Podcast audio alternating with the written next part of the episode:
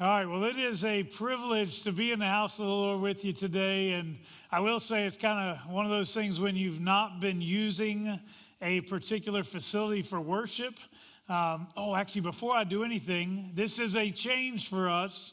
I'm supposed to dismiss the children, any of the children that are going to children's church.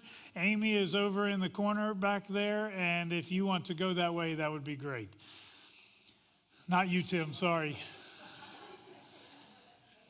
It is a privilege to be in here uh, when you've not used a facility for a long time because of uh, a situation like what we have had. Things happen sometimes and it changes some of the dynamics. I don't know if you noticed we did have some technical difficulties this morning. Uh, actually, even with the recording, we're using a, a phone down here as opposed to our camera that would normally be in the back. Uh, it appears that somewhere along the way, lightning has come in on our system, uh, and therefore we have lost connection. So we're operating off of the Wi Fi today instead. Uh, we are grateful that there are alternative options that are available, but I appreciate all the hard work that Derek and several others who came up here this week uh, to try to get as much of this. Uh, up and running as possible. I'm very grateful for all that they did uh, but man, I'm just glad to be back in the pulpit, and I hope that you guys are as excited as I am. You know, every time I preach, there is a purpose to what is being said.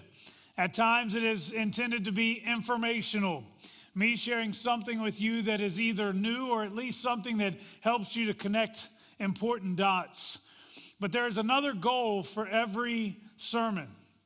Each sermon is also intended to be inspirational just as much as it is informational, calling us to change our perspective and to change our behaviors. My hope today, as we uh, talk about what it means to be spirit clothed, is that you will learn something while also being challenged. I want to begin today by reading some scripture with you. This comes from Galatians chapter 5. If you want to go ahead and turn there in your Bibles, you'd be welcome to. Galatians 5, we're going to read verses 16 through verse 23.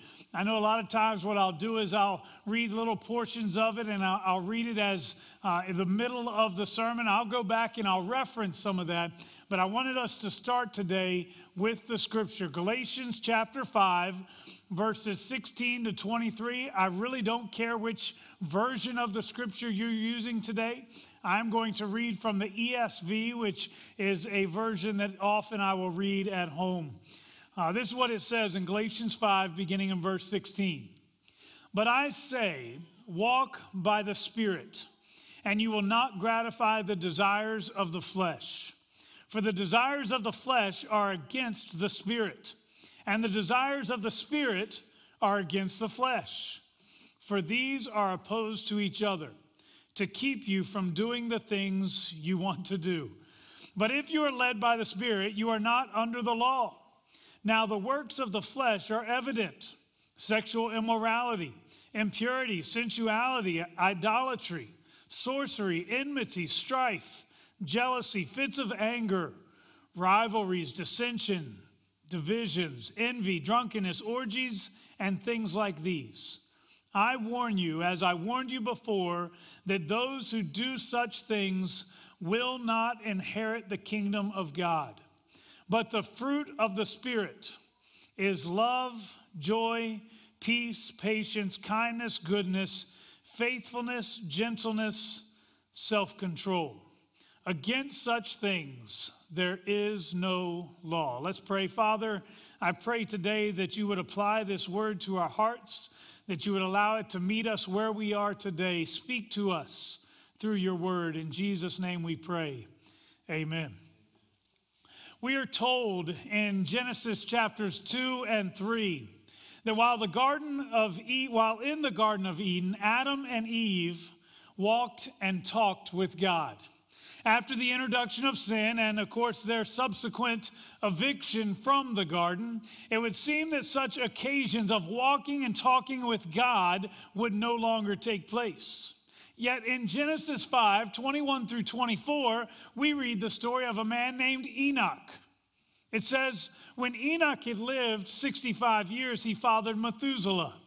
Enoch walked with God after he fathered Methuselah 300 years and had other sons and daughters. Thus, all the days of Enoch were 365 years. Enoch walked with God, and he was not, for God took him. It would appear that Enoch avoids death. He's simply in a conversation, he's walking with God, and God says, You know what? We're not going to separate today. I'm going to take you with me. It's as if he was able to avoid some of what the rest of humanity would have to deal with. But the point is, he walked with God. In addition, we have multiple examples of people who would walk and talk with God throughout Jewish history. People like Moses and Abraham and the prophets. Granted, the majority of these events are unique occasions, irregular at best. Of course, the greatest example of people walking and talking with God would be those who would walk alongside God in human flesh. I'm talking about the disciples and the many other followers of Jesus Christ. I've often wondered if they truly understood the incredible privilege that they shared in as they walked with Jesus Christ, walking physically in the presence of an Almighty God. Likewise, I've often wondered if we understand the incredible privilege that we have. Today's passage, passage suggests that we too can walk with God. It's not the opportunity to walk the streets of Jerusalem with Jesus, but rather the opportunity to walk by the Spirit. That means we have the privilege of walking every day in the presence of God. Look at the words of Galatians 5:16 once again. It says, "But I say, walk by the Spirit, and you will not gratify the desires of the flesh." There's so much that I find inviting about this particular verse. Of course, as I've already mentioned, it's amazing that we are invited to such close fellowship with God. Earlier, I mentioned some biblical characters who were blessed with unique experiences of an encounter with God. I think of Moses, who regularly spoke with God on the mountain, even receiving the Ten Commandments from him, or in a place called the Tent of Meeting. On one occasion, he was given just a glimpse of the beauty and the glory of God. And the result was that his face radiated afterwards. It was like there was this, this glow scaring even the Israelites when they saw him. The story is found in Exodus chapter 33 if you want to go look that up later on. Then I think of Isaiah in Isaiah chapter 6. He receives a vision of God in his temple. Suddenly he is filled with a combination of awe, just wow, and fear as he realizes that he has no goodness to stand upon. See, as he saw the glory and the beauty of God, he realized how good God truly was, and he realized how not good he was. He's way outmatched by the glory of an almighty God, and he cries out, Woe is me. You know, in both of these cases, with Moses and with Isaiah, these individuals come out of their experience as changed and empowered individuals it's not to say that they were bad people prior to these encounters, but it simply reflects the fact that when an individual truly has an encounter with God, it will change the individual. I stop here. This is not in my notes, but this is a concern for me when we deal with the body of Christ because we have come up with this idea that I can have an encounter with God without being transformed by God. And it simply doesn't make sense. When you have a genuine encounter with God, you will be transformed by it. It cannot leave you the same way you were before. You will either be filled with such sorrow and regret, realizing how blessed you are, realizing how little you deserve, or you will walk away even more hard hearted than you were before. You cannot walk away the same once you have an encounter with God. In fact, this is where we find the second really inviting element of our verse today. In Galatians 5:16 again it says, "But I say walk by the Spirit, and you will not gratify the desires of the flesh." Did you hear that?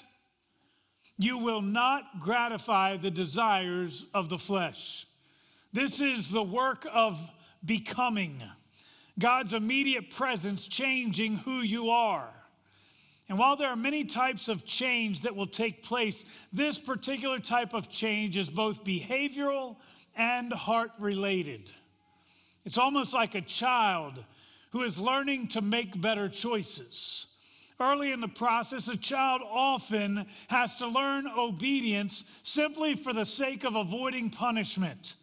They do what's right. They'll clean their room, they'll put away their toys, or they'll do whatever you tell them to do, not because they want to do what's right, but because they want to avoid punishment. But the hope is that somewhere along the way, they will begin to make the right choices, not because they're trying to avoid punishment, but simply because the desires of their heart will change as well. So we see that the presence of the Holy Spirit will enable us to walk in obedience. I, I may not want to do this, but I will because I know that it's right. In fact, uh, one of the things I find interesting in our passage today talks about us not doing what we want to do. You see, sin is very inviting. Sin is incredibly inviting. People uh, don't underestimate the fact, you know, sometimes we act like, you know, sin is not attractive. Well, if it wasn't attractive, people wouldn't do it. The fact is, it is very attractive. But I want you to know today that the Spirit of God dwelling in me is far more attractive than what that sin can offer. While there may be an attraction to sin, I have a God that is far more beautiful and more valuable, and I do not want to do anything that would compromise the Lord's presence in me. Clearly, there are those who we will do the things that we want to do, but when the Spirit is present in us, it ought to change those kinds of things. Eventually, the Spirit will transform our wants to the point that the things that used to satisfy us will become detestable within our lives. This is the work of becoming more and more like Jesus Christ. Now, I will say that it's easy to look at certain acts of the flesh and draw up lines between which ones are okay versus the ones that are not okay. Our culture puts weights on different sins, and there are things that have become very acceptable around us. But I suggest that all acts of the flesh are a problem. I was reading a book this past week from a, a guy named Thomas Merton. He is a, a Trappist monk or he was, he is since, uh, my understanding is he is dead. In it, he says, We obey the flesh when we follow the norms of prejudice, complacency, bigotry, group pride, superstition, ambition, or greed. Hence, even an apparent holiness based not on sincerity of heart, but on a hypocritical display is of the flesh. Now, before I dig too deep into this, what I want you to see first is that aspect of even an apparent holiness based not on sincerity of heart, but on hypocritical display is still of the flesh. I know we look holy. We've been taught what holiness is supposed to look like as the body of Christ. You know that you're supposed to do certain things and that will make you holy. You're supposed to appear a certain way in front of other people, and that reveals holiness. Let me suggest to you that if you're just putting on a show, it's no different than all of these other acts of the flesh. And unfortunately, those in the church at times have been very good at putting on the show. I do not mean that as an insult to the body of Christ, but I think we need to be willing to look at our hearts. My prayer is that God would never allow me to justify such acts of the flesh. I know some of these things have become commonplace in our conversations over the past several months. But I'll tell you that there was one item on that list that Thomas Merton puts together that as I read it, it, it hit me a little harder. It is complacency. It's the idea that I am good enough in Christ. It is the idea that I don't need to continue to press on for more of Christ. A friend of mine posted an interesting statistic this past week. It said that among evangelicals, 66% of us use Facebook every day. You can add other social media forms, but 66% of evangelicals. By the way, this, is, this would be considered basically an evangelical church, so you're in this category. 66% of evangelicals use Facebook every day. The number was just under 40% for evangelicals using YouTube every day. And then the percentage of people reading God's Word every day was 32%. Now let's go back to this idea of complacency for a minute. We do the things that are important to us. If we're faithful in checking our social media, but we are not faithful in reading God's Word, then I suggest to you that complacency is an issue in our lives. To take it a step further, if we are complacent in our pursuit with Christ, then you can count on the fact that it will feed other acts of the flesh. You see, in that case, you may call yourself a Christian, but you're certainly not walking by the Spirit, which is what this whole text, this whole scripture is about. Because when you walk by the Spirit, you will also be led by the Spirit. Verse 18 says, But if you are led by the Spirit, you are not under the law. I recently heard someone ask a question related to this verse. He said, If I am led by the Spirit and no longer under the law, does it really matter whether I'm living in obedience to the law anymore? What a great question. My guess is he's not the only one to have ever asked this question. I suggest that this is a part of the journey into discovering. To best answer my friend's question, let me begin with this. Although there is an obedience factor that cannot be ignored, we also must realize that the law is often in place to protect us, not just to pinpoint our shortcomings, but to protect us. So, a speed limit sign is not just there so the police can write you a ticket.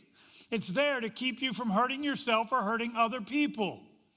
The same thing is true with spiritual law. The laws that God has given are intended to protect his people, often from themselves. A Very simple example. The Jews were taught that if you come across a dead animal on the side of the road, you are not allowed to consume that animal. The reason is you don't know how it died. Maybe that animal has died simply because somebody shot it and they left it. I don't know. Or maybe it died because of disease. You don't know. And if you eat it, now you are the one that is in danger.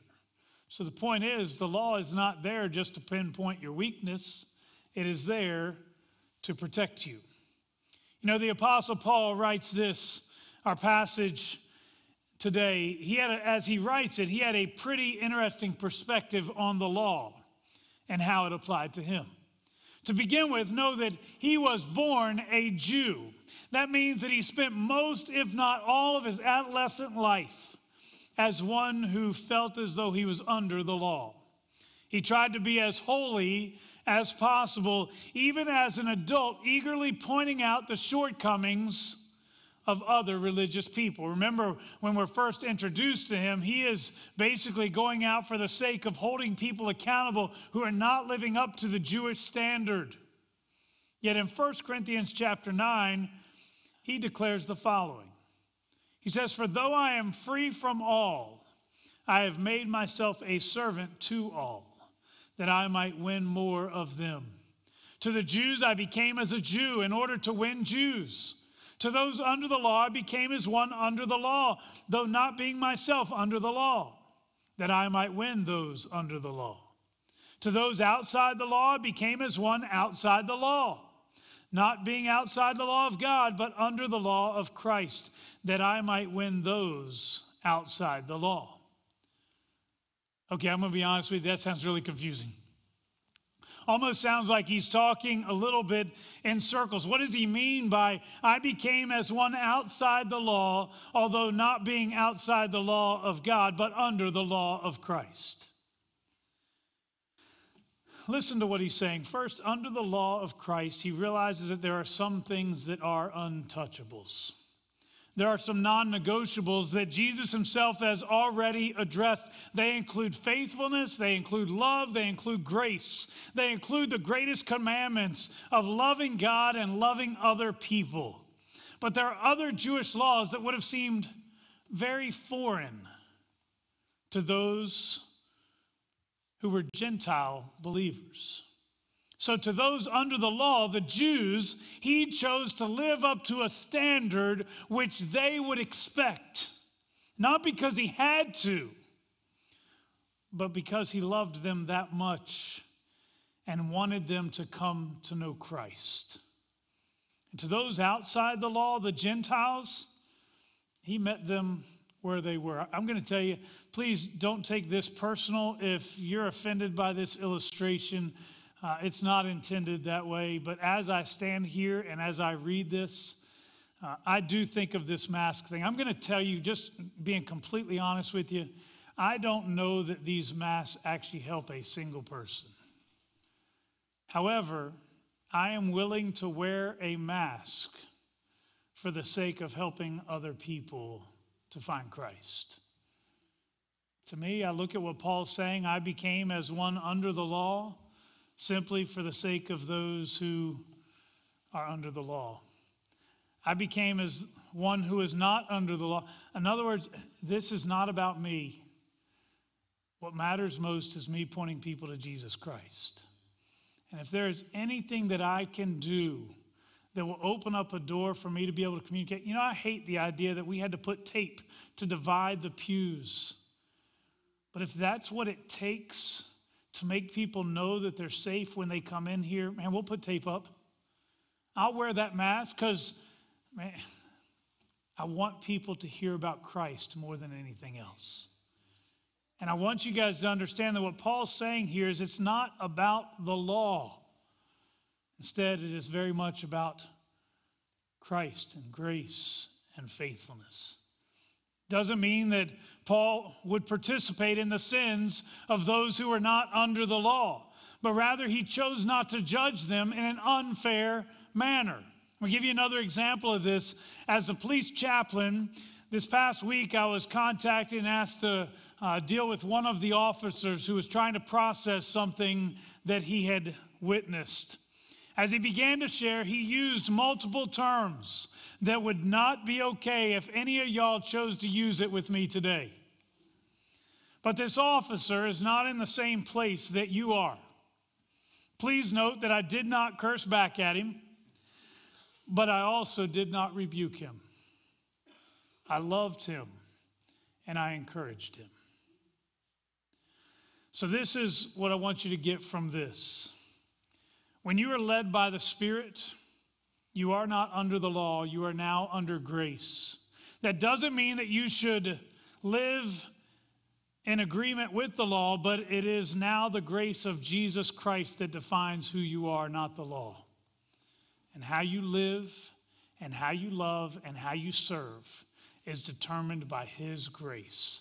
Now, here's the thing the law will take you this far. His grace will take you even further. So when we say that you're not under the law, but rather you are under grace, that is not lowering the standard of expectation upon those who are in the body of Christ, but rather it is raising the standard so that now we live with the understanding that His grace will make up the difference when we fall short. But now we got a reason to do it. It's not just because we have to, it's because of His love and grace that He's already extended to us. Be led by the Spirit. Now, from our third point today, I want to skip down to verse 25. I know we didn't read all the way through verse 25 of Galatians 5, but in it we see that we ought to also live by the Spirit. It says, if we live by the Spirit, let us also keep in step with the Spirit. What would that look like? I've defined it in your outline today as the joy of being. Let me start with this idea of keeping in step. Often I have the opportunity to go for walks with my kids. We have a disc golf course that's pretty close to the house. In fact, uh, because I do Fitbit stuff all the time, it is exactly 500 steps from the front door of my house to the entryway to the disc golf course. So we'll go down there often just for a walk. There have been other times that we'll just walk up to downtown Central and walk together. Now, I know that I am getting old and that my kids can probably walk much faster than I but I won't let them. When they get to walking too fast, I make them stop and wait for me. When they get to talking and they get distracted, I will make them speed up so that they will be up here with me. The point is that I'm not walking for the sake of walking, I'm walking for the sake of spending time with the kids. I want them to keep in step with me. I imagine God longs for the same thing with us. Let me suggest to you that the presence of the Spirit enables you to live a life filled with incredible joy because you are now in the presence of God. Certainly, there will still be times of brokenness and struggle, yet there can still be a joy. Two weeks ago, I spoke of Dietrich Bonhoeffer, who was isolated in a prison camp. This week I spoke with a missionary who is isolated from almost all American English speaking fellowship. I would imagine that they understand brokenness and struggle, yet they also understand joy. It is the Spirit's presence in us that gives us incredible joy, enabling us to see past the struggle and to know that we are, what we are doing brings honor to the name of Christ. That's what happens when you live by the Spirit. Before I go on from this point, let me ask one last question for you. How do you make sure that you are walking in step with the Spirit? Do you remember the statistic that I gave earlier that 32% of evangelicals read the scriptures on a daily basis? You know, often the Spirit speaks to us through the Word. I wonder how he's supposed to speak to us when we are not in the Word, which 68% of evangelicals are not. If you want to be walking in step with the Spirit, you need to get into the Word of God. Finally, I want to step away from Galatians 5 for this last point this morning. For the sake of time, I won't read the entirety of Isaiah chapter 5, verses 1 through 7, but I will invite you to go back and read it yourself. I am going to summarize it for you today. In it, we're told of a vineyard, of a beautiful vineyard that bears lush, beautiful fruit, yet it is destroyed.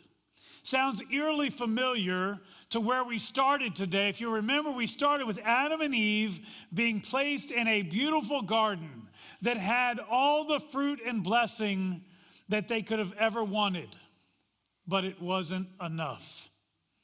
They're eventually evicted from the garden and forced to work the land for their survival.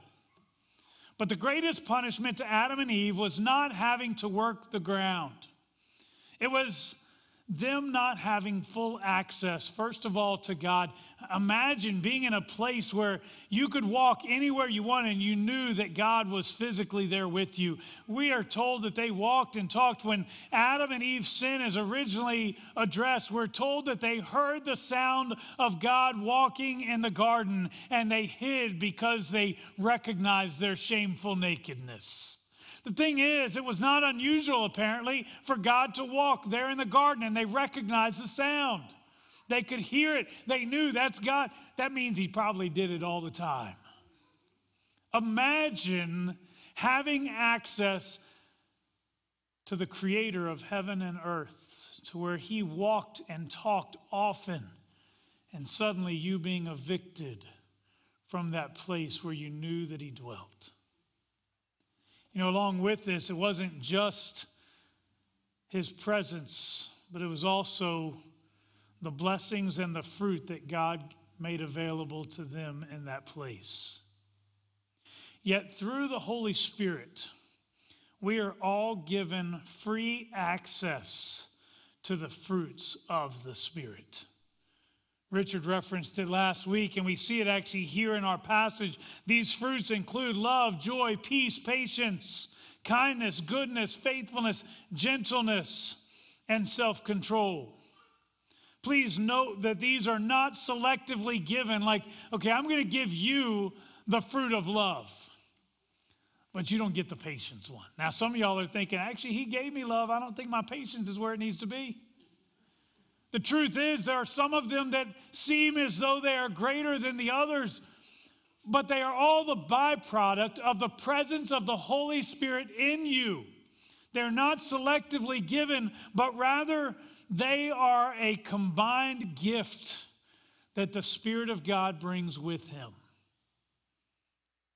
So let me close with this question Are these characteristics evident in your life today? I know I just kind of jokingly said some of y'all don't have patience, but maybe it's true. Maybe for some of us, the joy is missing. Or maybe it's the peace, the gentleness. Okay, we've been talking about sin, we've been talking about the acts of the flesh. Maybe it's self control. If these characteristics are not present in your life, you need to ask the question why. Because the Holy Spirit's presence in you suggests that it ought to be a part of who you are today. Maybe it's time for us to stop trying to be in control and let the Holy Spirit actually be in control of our lives. If you would bow your heads and close your eyes with me. Father, as we come before you today, we are grateful for your Holy Spirit.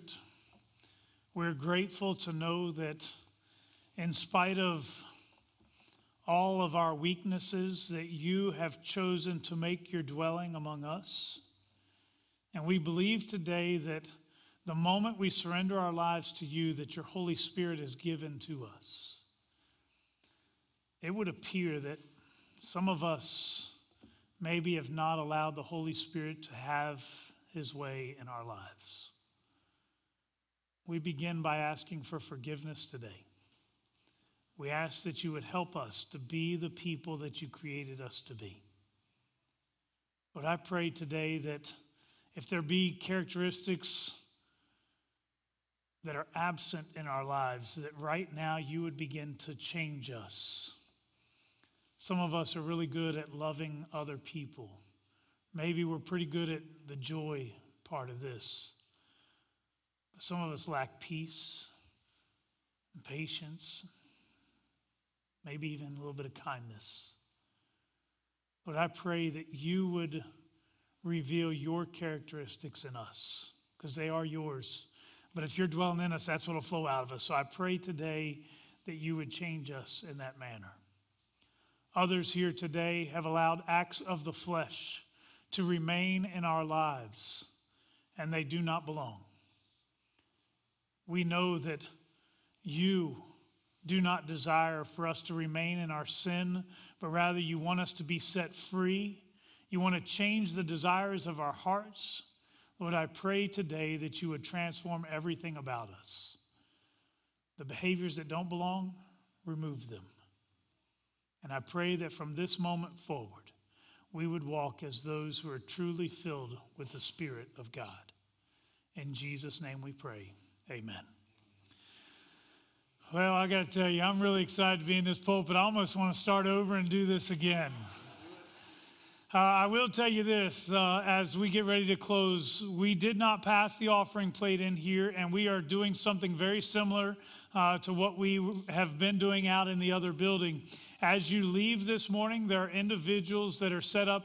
Uh, there, you see two individuals on the corners here, and then there's going to be someone out here in the foyer, and there'll be someone back here at this door uh, with buckets. And you have the opportunity to still drop your offering in. Again, we're just trying to be as safe as possible, which means trying to have as, as few touches as possible for you. I also encourage you today is a great day to start back to Sunday school. Uh, it's uh, going to be a great time in each of the classes that were mentioned. So glad to have children's ministry up and running again. So glad to be here in this sanctuary. Uh, come back and join us next week, and we believe God will continue to move in our midst. Thank you for being with us, and go in peace.